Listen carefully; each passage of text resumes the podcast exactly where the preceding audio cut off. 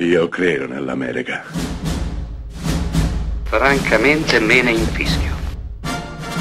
Io sono tuo padre. Anna Nishimasa. Rimetta a posto la candela.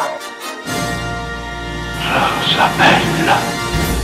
Spesso e volentieri siamo tesi a pensare che il cinema che fanno all'estero sarebbe improponibile rifatto qui da noi a casa nostra. Cinema fatto di effetti speciali, di grandi attori, e invece forse spesso ci sbagliamo. Prendete questo film, il film di cui parliamo oggi, E Vigilante, un film del 2019 interpretato da Olivia Wilde e diretto da una donna, Sarah Daggar Nixon. La storia è semplicissima una donna che subiva abusi da parte del marito decide di aiutare le altre donne come lei. Si allena pervicacemente, continuamente e quando chiamata interviene per liberare queste donne dai soprusi, dalla violenza, da una vita che è diventata soffocante e insopportabile. Ecco, la nostra aggiusta i torti, tutto qui. Questa è la trama di E Vigilante. Se ci pensate, banalissima, eppure ha una messa in scena perfetta, asciutta, non ci sono effetti speciali, non abbiamo attori di, di, calibro elevatissimo,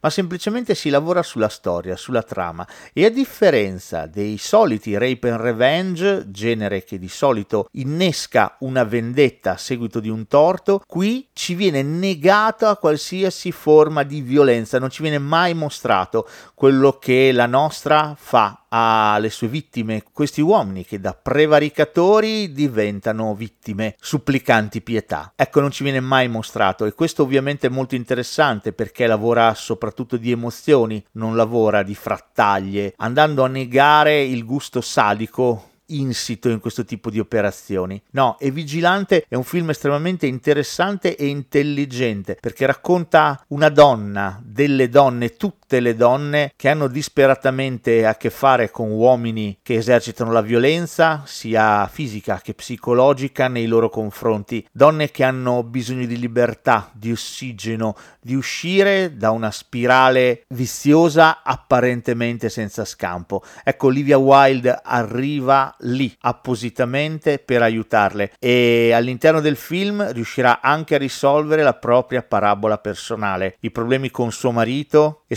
soprattutto con se stessa.